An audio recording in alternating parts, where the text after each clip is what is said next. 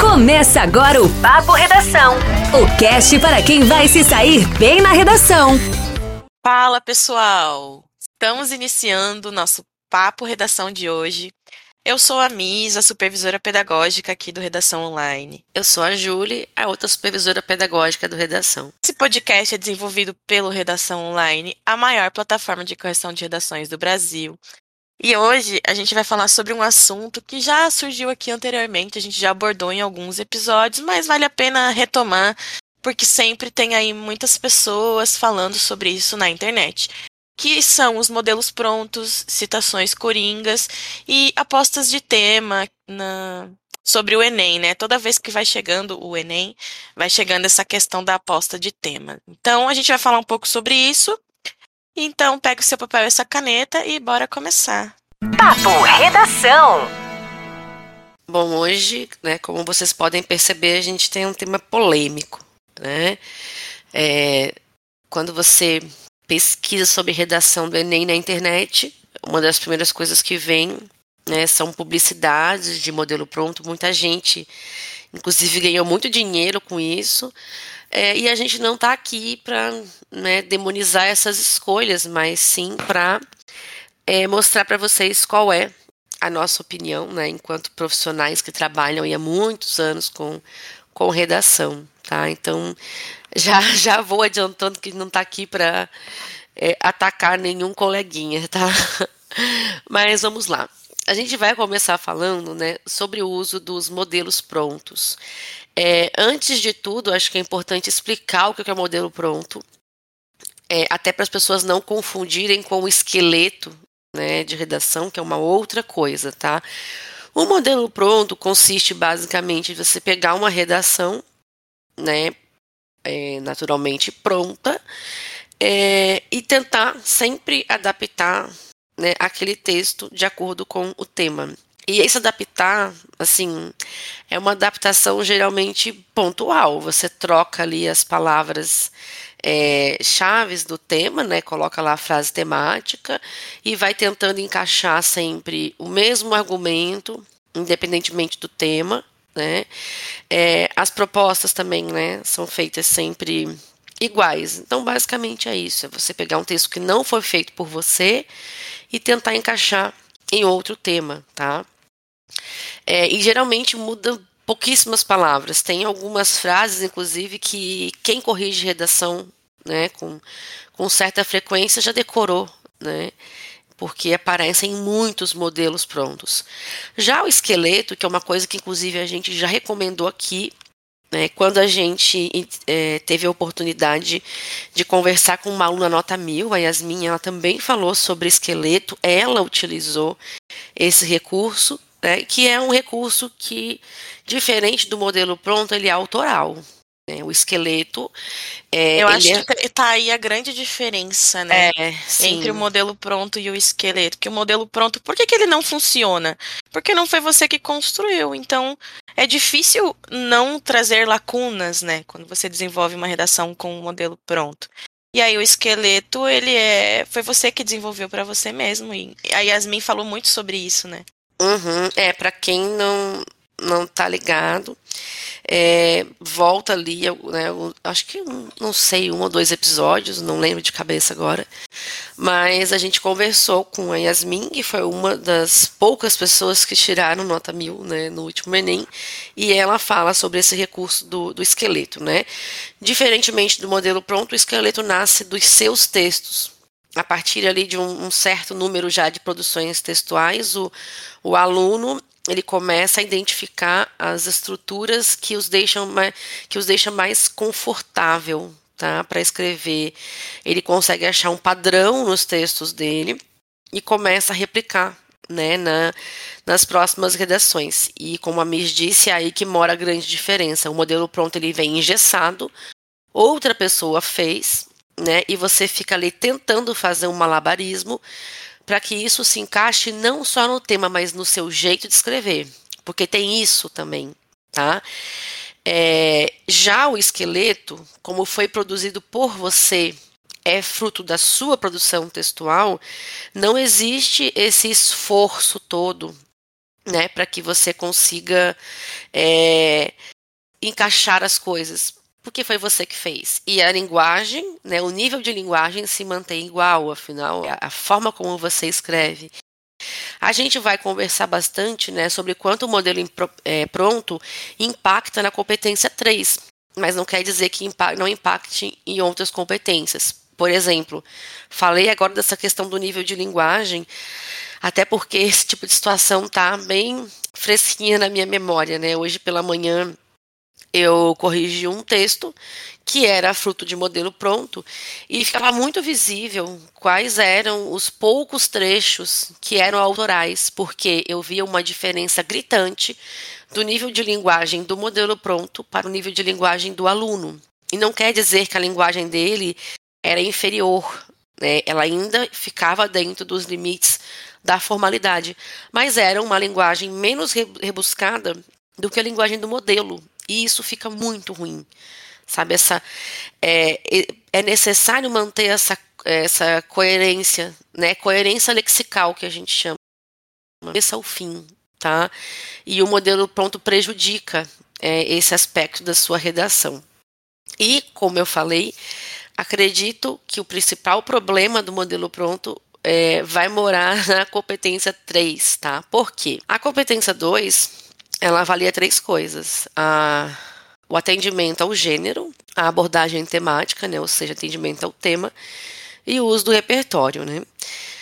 É, em relação ao atendimento ao gênero, esse aluno que usa modelo pronto, ele vai conseguir né, se virar, porque o modelo pronto ele é uma dissertação argumentativa. Né. Em relação ao atendimento ao tema, ele também vai conseguir contemplar esse aspecto, porque o Enem tem uma avaliação mais flexível em relação a isso. É, basta que o aluno copie a frase temática. Né? É, Para quem a frase temática é aquela frase né, que, que é o carro-chefe do, do tema. É, fazendo isso, ele já tem todas as palavras-chave e pronto, ele abordou o tema. Em relação ao repertório, né, que é o ponto que geralmente o pessoal fica com mais dúvida se funciona ou não funciona no modelo pronto, na maior parte das vezes acaba funcionando, também pela flexibilidade que o Enem tem na avaliação, tá? Numa redação de vestibular, nem a parte do repertório costuma funcionar. A gente já falou aqui como essas bancas né, são diferentes. Na, na avaliação de banca de vestibular, né, o, a forma como você se apropria do repertório precisa ser mais aprofundada. Enquanto no Enem, geralmente você vai conseguir uma nota boa na competência 2, mesmo com o modelo pronto, por conta dessa flexibilidade. Agora, a questão vem é, para a competência 3, que é onde mora o maior perigo do modelo pronto. Tá? O que acontece? É, a competência 3, ela vai avaliar o desenvolvimento das informações que você insere no seu texto, né? Ela também avalia o quanto você manteve o foco no tema e ela avalia o projeto de texto. O modelo pronto, pelo menos, né, na minha visão, ele vai pecar principalmente no desenvolvimento da, das, das informações, porque você traz ali um repertório que não é seu, não é orgânico, você não faz a menor ideia de quem foi aquele filósofo, você pegou ali a ideia dele né, de forma muito rasa, e aí quando você tenta é, construir um argumento que seja alicerçado né, por essa referência, a coisa começa a complicar. A gente vai pegar muita redação em que o aluno fala, ah, de acordo com Thomas Hobbes, é, o, o Estado deve é, é, ofertar bem-estar né, para a sociedade, mas isso não acontece porque não sei o quê. Mas assim, parou por aí. É um modelo pronto. Você só vai colocar né, essa dicotomia né, entre o Estado ter que oferecer e não oferecer de acordo com o problema né, que o tema aborda. E ponto. Você não vai conseguir conduzir o seu argumento para discussões mais complexas, do tipo assim, tá, o Estado não está ofertando, né, oferecendo bem-estar. Mas, pensando especificamente no tema da redação, o que seria esse bem-estar? O que está faltando o Estado oferecer no caso deste tema específico? Né? É. Dá para perceber, né, Júlia, essa artificialidade na. Você falou de repertórios coringas, a gente já entrou aqui também na outra questão. Uhum. Que está atrelada aos modelos prontos, que são as citações coringas, repertórios coringas, que são esses repertórios genéricos que servem para qualquer tema, como esse do, do Thomas Hobbes mas ao mesmo tempo se percebe a artificialidade e a falta de profundidade mesmo ali na, no encadeamento das ideias, né? Porque assim, tudo pode ser um problema que o Estado não, não realiza. Exatamente. Tem gente, é, falando especificamente de outros repertórios coringas, assim, eu lembro que tem muita gente que cita a Constituição Federal, que é um ótimo repertório, mas cita assim que os direitos não são assegurados na prática. E aí, só que quais direitos, não consegue especificar onde está isso na Constituição, de que forma isso é, deveria ser desenvolvido e não é. Enfim, falta esse aprofundamento, porque, na verdade, a pessoa nem leu, nem sabe quais são os direitos ali que estão descritos na Constituição, na verdade. É a mesma coisa do, desse, dessas citações de filósofos que a pessoa minimamente não sabe nem quem é ou como isso consegue ser colocado ali na discussão, no desenvolvimento do argumento, né? E aí isso é bem gritante para o corretor. O corretor percebe isso. É, tá, é, o corretor não pode descontar pontos porque é um repertório artificial inserido ali, não é orgânico, né? Mas ele percebe as lacunas que, acaba, que isso acaba gerando, porque como não é um repertório muito conhecido pelo aluno, um modelo muito conhecido por ele, acaba além de não ter essa de ter essa diferença na, na linguagem que a Julie citou, também acaba tendo essa diferença gritante entre o ponto em que o repertório artificial foi inserido e ele precisa finalizar aquelas ideias, porque é isso também, o modelo pronto, ele ele não engloba tudo ali na sua redação. Você precisa fazer o, o trabalho de conseguir fazer o encadeamento das ideias, o fechamento das ideias de acordo com o tema. A ideia é que o modelo pronto sirva para qualquer tema, mas você, como a pessoa autoral ali que está escrevendo, vai ter que conseguir fechar essas ideias. E aí, às vezes, você não consegue fazer isso porque aquele repertório é artificial. Isso acontece bastante. Então, é como se ah, finalizou ali o, o argumento, mas não finalizou o pensamento e isso gera essa lacuna no projeto de texto, né, Júlia? Sim, sim. Outro exemplo clássico, na verdade eu tenho dois aqui na minha cabeça.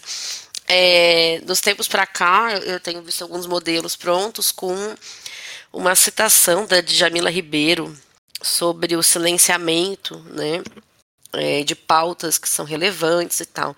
Aí o aluno fala que o silenciamento prejudica né, a solução do entrave. Mas prejudica como? Tá? Aí que tá, aí que vem o perigo do modelo pronto. Você só associou esse silenciamento ao tema, mas você não sabe dizer de que forma o silenciamento prejudica. E às vezes é, é, questão de desenvolver uma coisa básica, né? Obviamente, quando você silencia um problema, ele não vem à pauta, naturalmente não se discute, e isso dificulta ainda mais a resolução dele. Só que o aluno do que, que usa o modelo pronto, ele não consegue criar essa linha de raciocínio. Afinal, ele pegou uma ideia que não é dele e está apenas tentando encaixar tá? A mesma coisa acontece, eu esqueci o nome do autor, mas é um autor que eles é, é muito citado nos modelos prontos para falar de opressão simbólica. Ai, alguma coisa. Ele sempre ligado à mídia.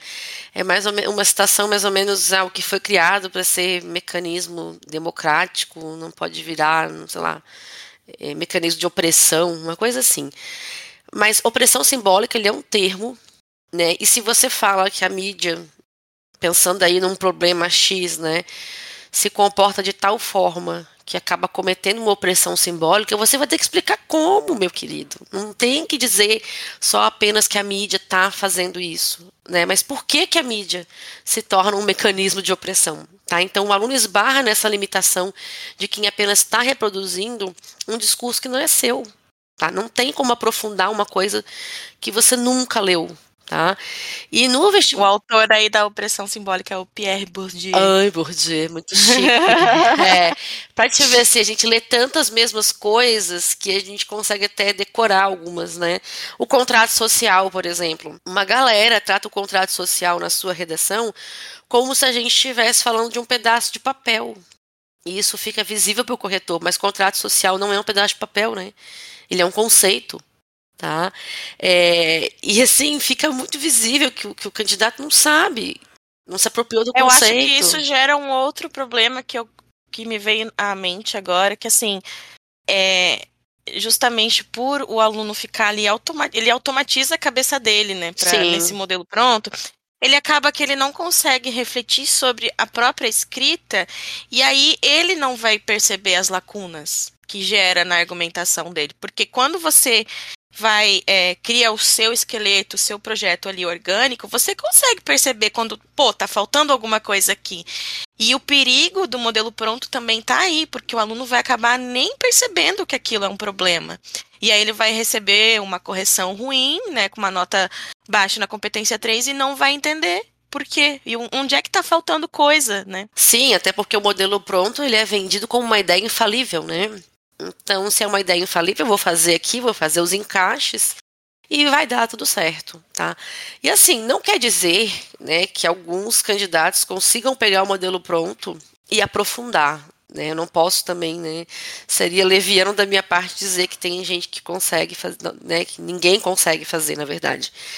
E assim, é, mas eles são a minoria, tá? E eu não estou falando isso do achismo, eu estou falando com base na quantidade de redações que eu corrigi ao longo da vida, desde que eu comecei a trabalhar com isso, e não são poucas, tá? A gente está falando aí de uma base, sei lá, mil, a, gente, a Misa, a gente parou de contar, né? Faz tempo. Mas. Nossa, faz tempo que eu parei de contar. A, a, última vez que a gente pensou nisso, e faz tempo, assim, bastante tempo, a gente tinha calculado, sei lá, umas 30 mil redações, né? É. É, já deve estar na faixa dos 50 mil para mais. É, então, assim, é, é, a gente tem uma experiência considerável e a gente vê isso no dia a dia, né? O, o quanto o aluno se esforça ali para tentar encaixar as coisas não funciona, tá? Pra curtir e compartilhar, Papo Redação. E eu acho que é muito importante voltar no ponto do quanto isso é ainda mais perigoso nos vestibulares, porque a gente sabe que nem só de Enem vive o estudante. Nos vestibulares a coisa complica ainda mais porque as bancas têm né, como característica, geralmente, né, também não posso dizer que são todas, são um pouco mais crítica, esperar uma argumentação mais aprofundada do candidato. E é, as bancas geralmente vão observar até uh, assim as incoerências conceituais, tá? Por exemplo, já vi redação que o argumento 1 usava é, o contrato social, por exemplo, que é um conceito que pede uma presença até meio opressora, digamos assim, do Estado, é, quase com uma ideia de que o, né, a sociedade sem o Estado ela não consegue assim minimamente se organizar, né? É, aí beleza. Argumento 1, um, muito voltado para essa questão assim da presença forte do Estado. Aí no argumento 2, a pessoa às vezes colocava, é, sei lá, um argumento com uma citação decorada do Aristóteles, que, é, que justamente fala muito sobre democracia, sobre a participação do povo, o povo de uma forma até um pouco mais autônoma. Dá para entender que é bastante incoerente. Você pegou duas linhas teóricas que destoam e colocou no seu texto. Tá? Eu já peguei redação que usava contrato social no argumento 1 e no argumento 2 falava sobre menos Estado, sabe? Né, uma Nossa. Uhum, isso para é uma incoerência muito grande, isso, né? é uma filosofia até mais liberal, menos Estado. Então assim, não tem como, sabe? Não tem como. O Enem ainda é um pouco mais ah, o Enem é meio mãe, né? Nessa parte, assim. Então, não ia. É, inclusive o Enem tirou aquela questão de autoralidade, né? Isso. Então, não tem mais esse conceito de o seu texto precisa ter um desenvolvimento autoral e, enfim. É, mas os vestibulares ainda cobram isso. Sim. sim. É, o corretor do Enem ele não vai poder te penalizar quando ele perceber essa inconsistência teórica, né? De você estar tá usando teorias que são completamente é, né, destoantes.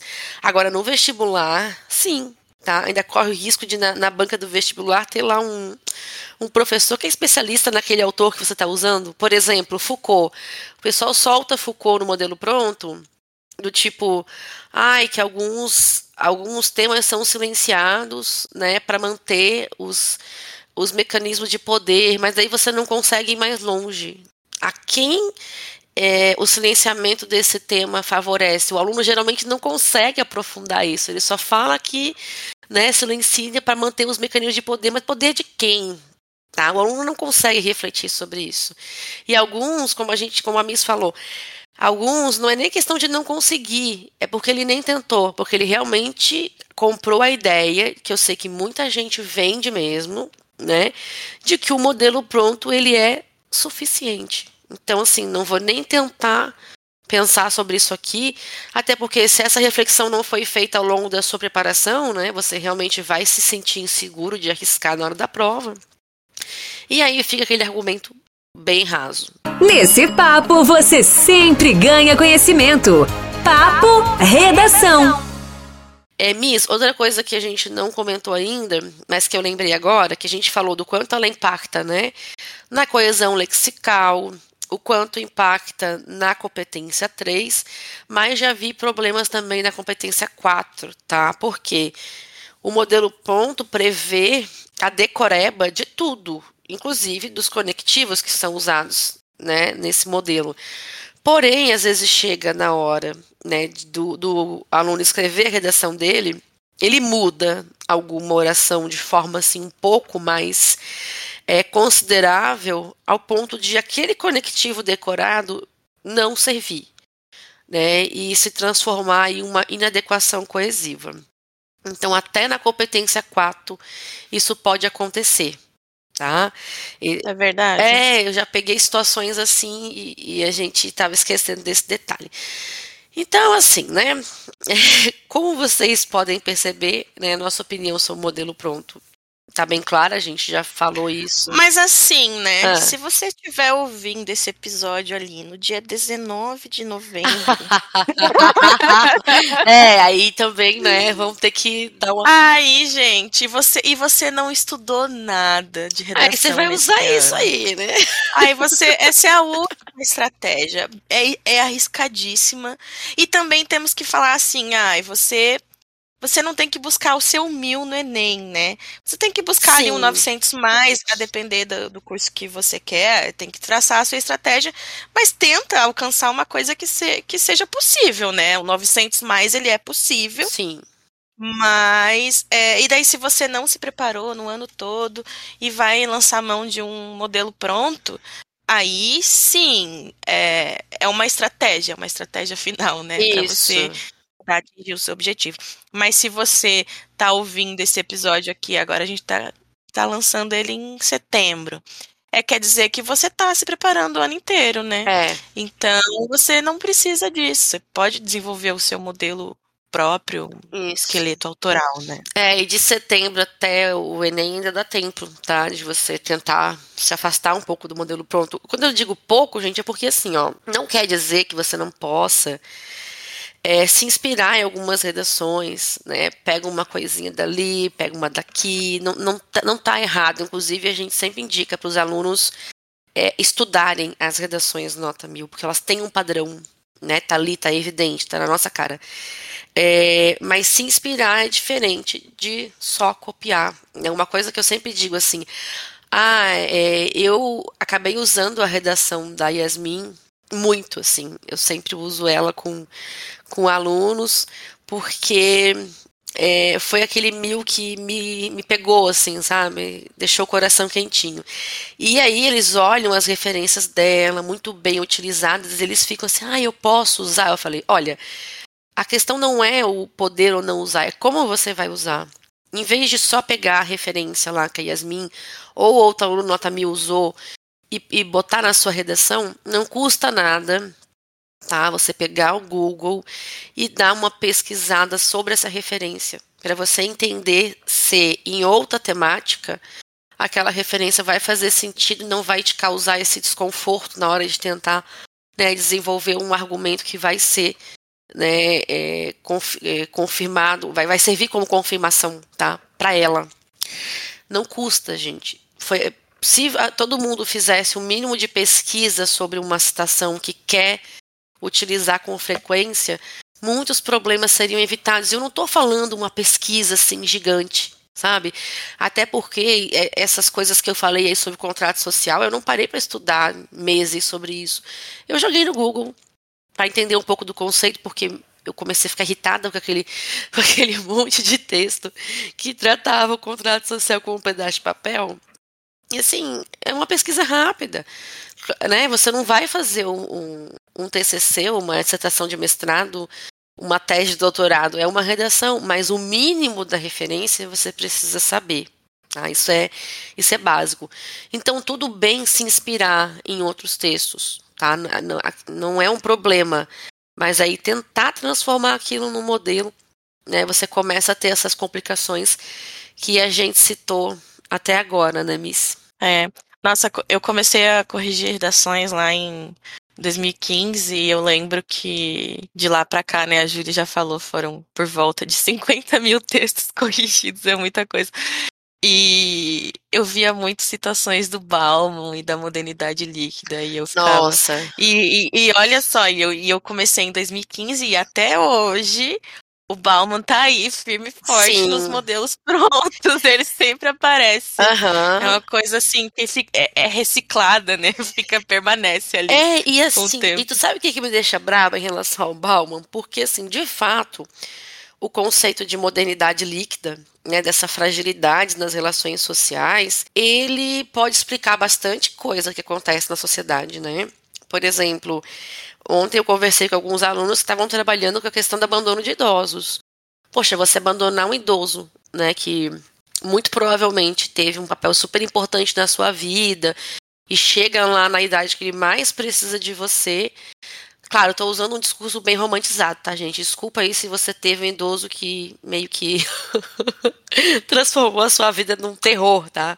Eu tô usando um discurso bem padrãozinho, que é o que a gente usa na redação, tá? Partindo desse princípio.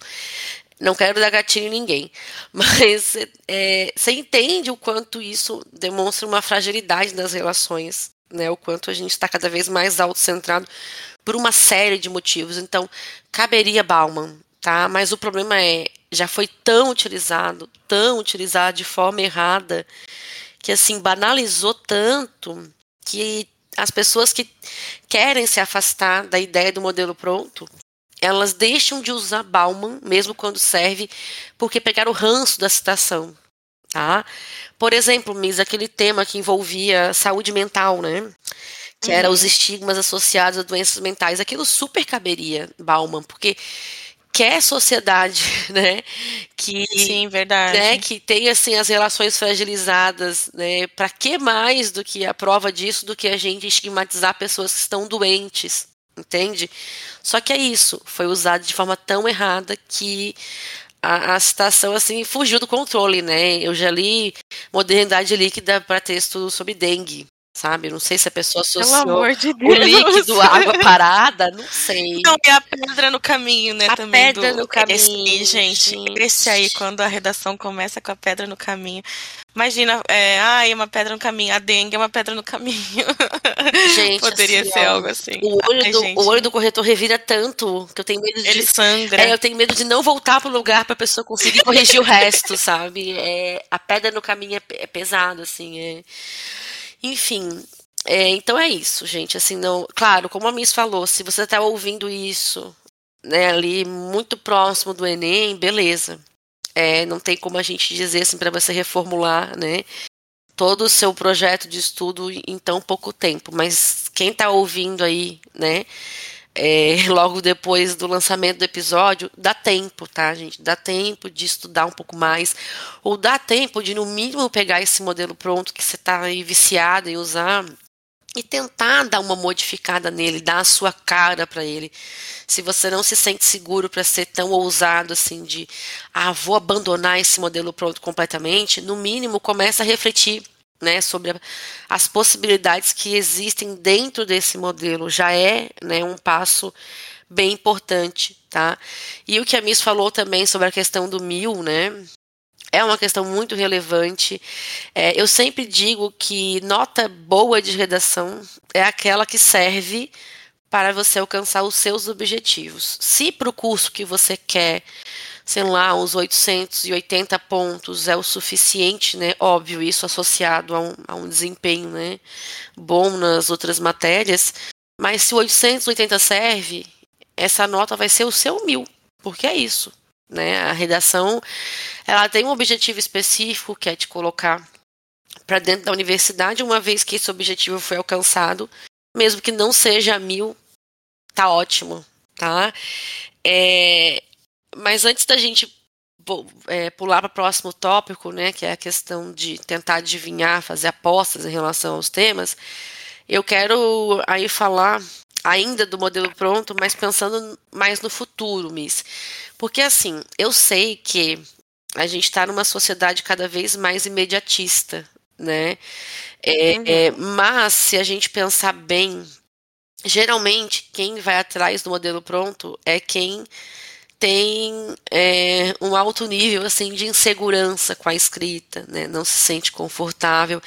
Então, assim, o que eu quero dizer para essas pessoas é que a gente entende a gente sabe, né? A gente já teve em sala de aula, a gente sabe o quanto a escrita pode ser é, realmente um, um problema para muitas pessoas e tem muitas explicações para isso. O modo como ela é ensinada na escola. Vem também os traumas com a gramática. A gente tem vários questionamentos sobre o modo como a gramática é ensinada, e isso não é um questionamento ao professor, tá? Inclusive porque eu já fui professora de gramática.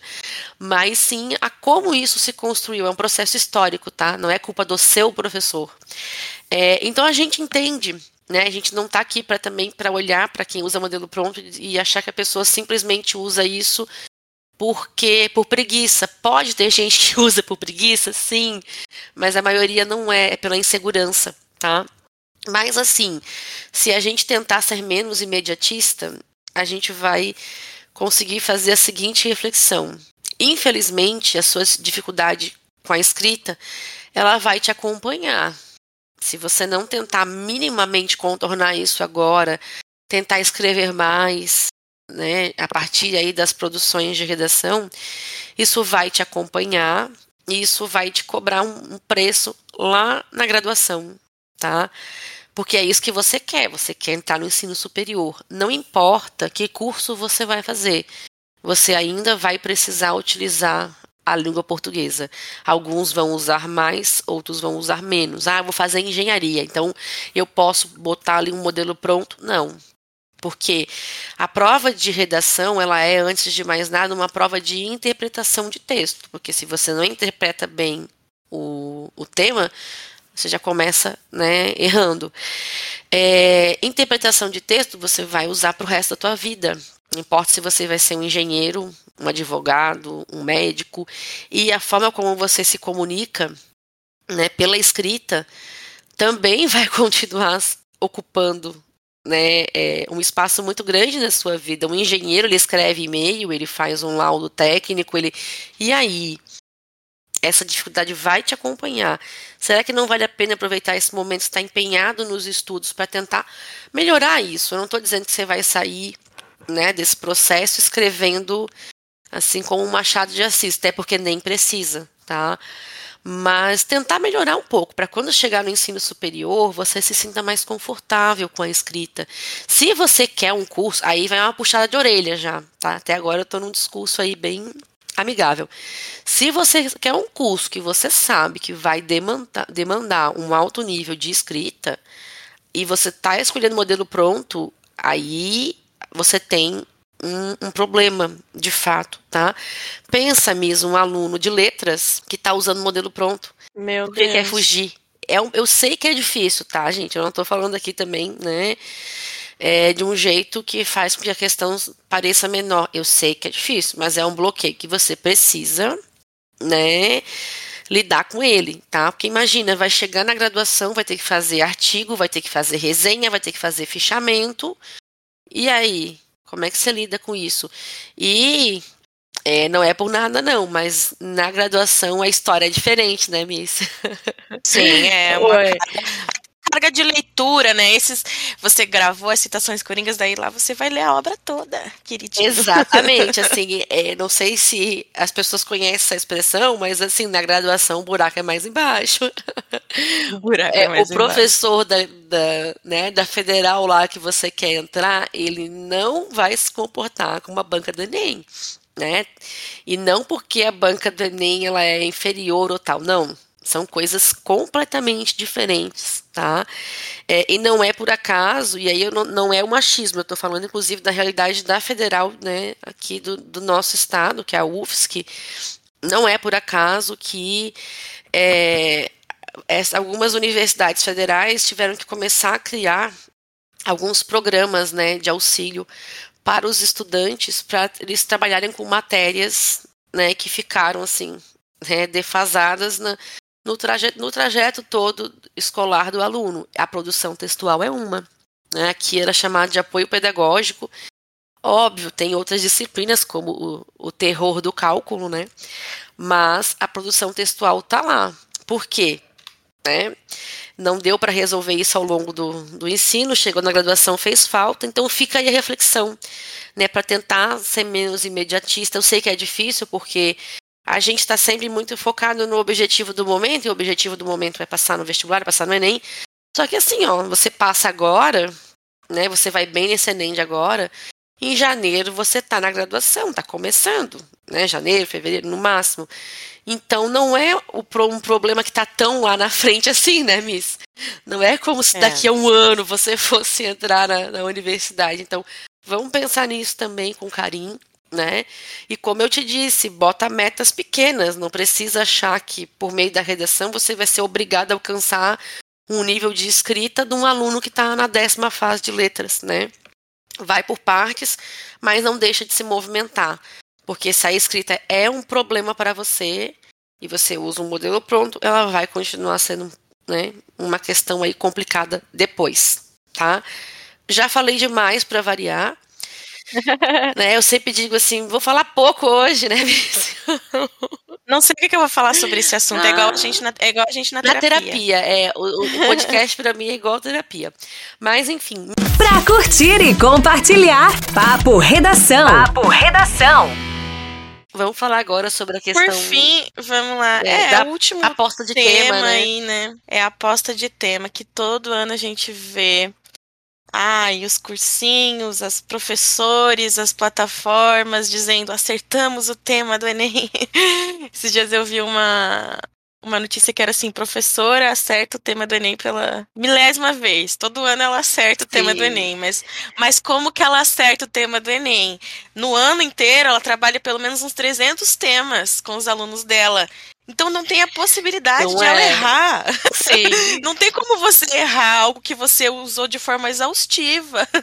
Mas assim, seria diferente se ela tivesse chutado um tema e ele tivesse. E, nossa, caiu esse tema no, é. no, Enem, né?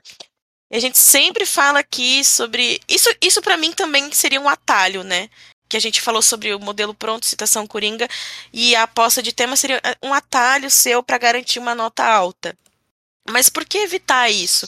Porque, de novo, não é uma coisa orgânica. Então, é, você vai focado né, naquilo, ah, vai cair tal tema. Lembrando que o Enem, ele sempre tra traz temas de cunho social, né? Então, é, é muito mais fácil você trabalhar com os eixos temáticos, que é uma coisa que a gente já abordou e sempre aborda aqui, do que ficar decorando o repertório para aquele tema que você acha que vai cair e por fim você quer usar aquele repertório e vai e cai outro tema. Você acha que vai cair algum tema, chega lá na prova, cai do cavalo, né? O buraco é mais embaixo, como diz a Júlia.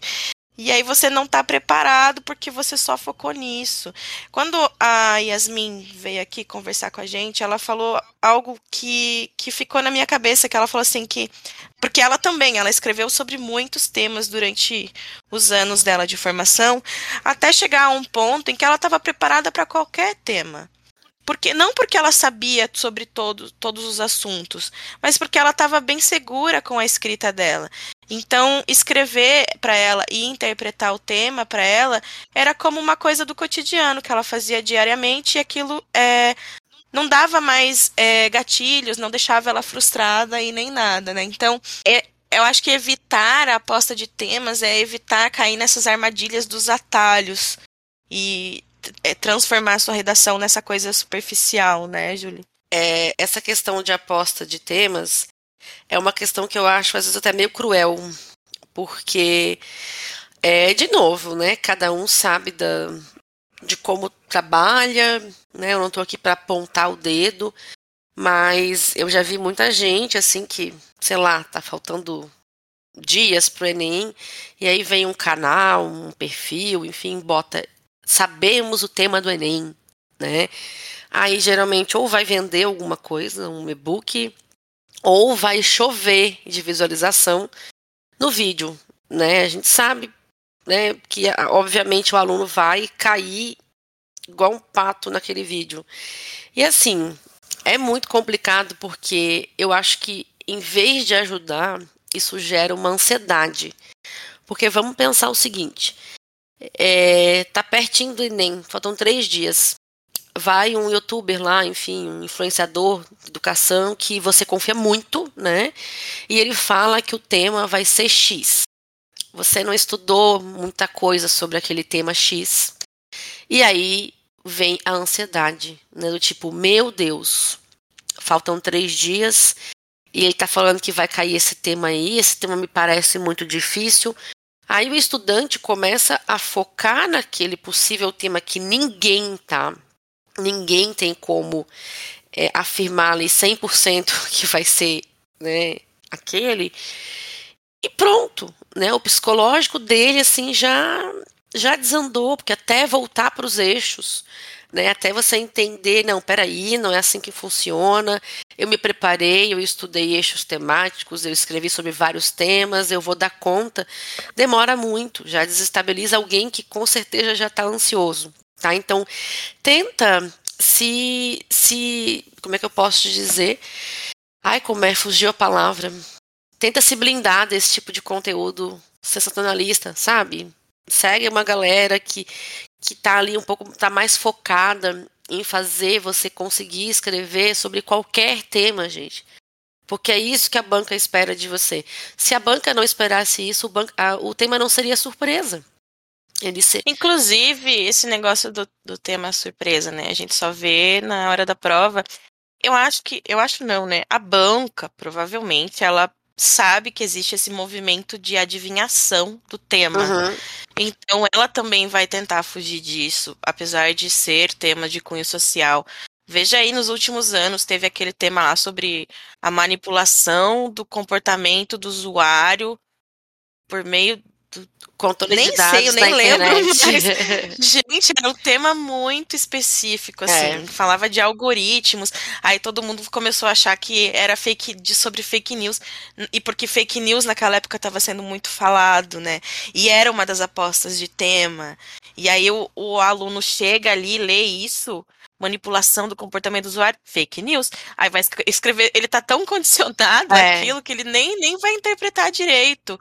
Ou então vai achar que tá preparado porque viu aquela live ali na semana do Enem vai chegar lá, daí chega um tema assim, não sei o que, comportamento, manipulação, blá blá blá, algoritmos, ele nem sabe o que, é algoritmos, uhum. aí vai ficar, meu Deus, o que, que eu faço com essa informação, né? Como é que eu desenvolvo isso? É, e assim, ó, vamos combinar que desde do, o último tema do Enem, que foi assim, minimamente adivinhável, foi de 2016, que foi a questão de intolerância religiosa.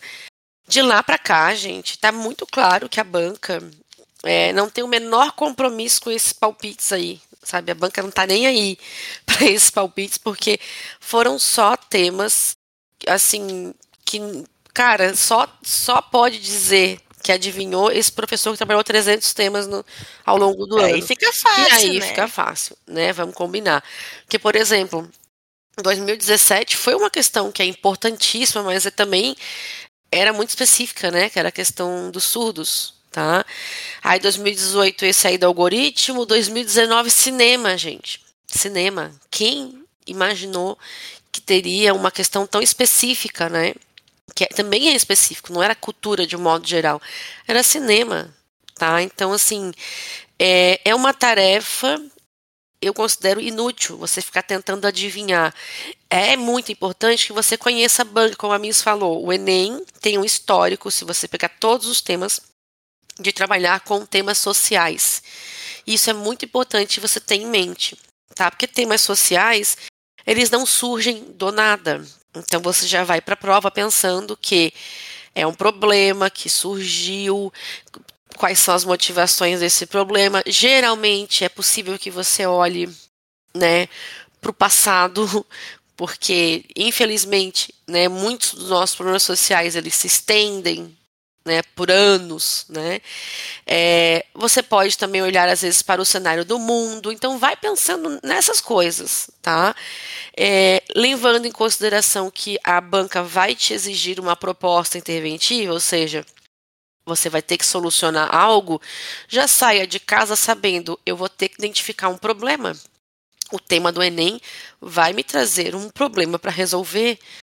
Né? É diferente, às vezes, de um tema de vestibular, que é extremamente subjetivo, e às vezes a banca quer muito mais que você reflita do que faça uma intervenção. Né? É, tem que conhecer essas características. Isso é certo que vai estar no tema.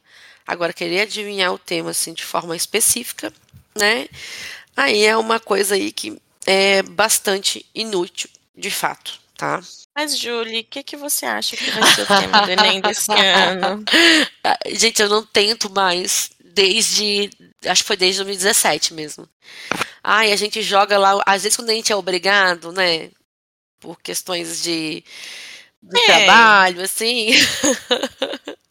A gente pega lá uns eixos temáticos. O que, que o professor geralmente vai fazer quando ele é pressionado? Porque isso aí é outra coisa, né? Virou. É, se você é professor de cursinho, da aula de redação, você sabe, né? Não só de cursinho, mas de terceirão também, no né? ensino médio. Você é cobrado como se você fosse um.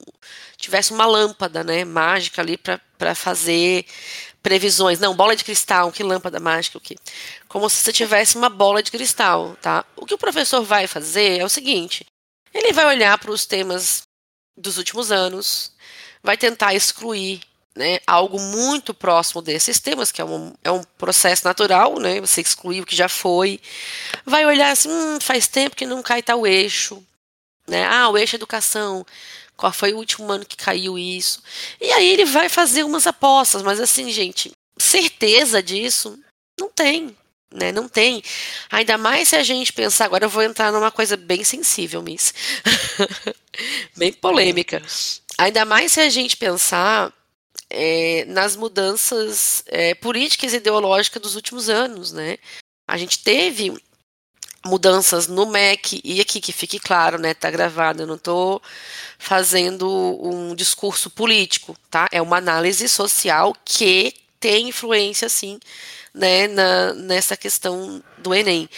É, se você olhar, né, essas mudanças dos últimos anos, é, fica mais imprevisível ainda, tá? É, a gente tem mudanças constantes no MEC, então, tipo assim, como você vai querer adivinhar? Então, é, aí é, uma, é um papo bem de terapia, inclusive, né? Dê conta daquilo que está sob o seu controle. O que, que está sob o seu controle?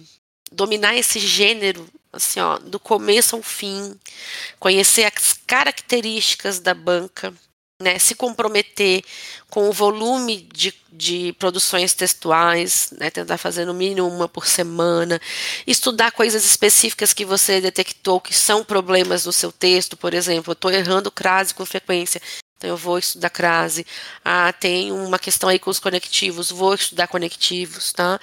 É, estudar eixos temáticos, isso está no seu controle e é com isso que você lida. O resto, gente, aí não, não dá, tá? Papo Redação. Nossa, eu acho que a gente já. Ah, uma outra coisa que eu ia dizer aqui é assim: a gente não tem como adivinhar os temas, mas a gente sabe que aqueles temas polêmicos não vão cair, né? Exatamente. Isso é uma coisa que. Ah, a Júlia falou aí da questão política, é uma questão política também. Não vai ter um tema sobre aborto. Exato, é. Não vai ter um tema polêmico, uhum. sabe? Então você já pode cortar essas coisas do, esse, isso com certeza você pode cortar, né? Das, das suas adivinhações de tema. Acho que talvez seja uma dica válida para quem está começando a pensar. Sim. Sobre isso. É, a gente tem que dar uma analisada né, na, na, na realidade social do momento para tentar entender um pouco mais as coisas, mas assim, adivinhar mesmo, né?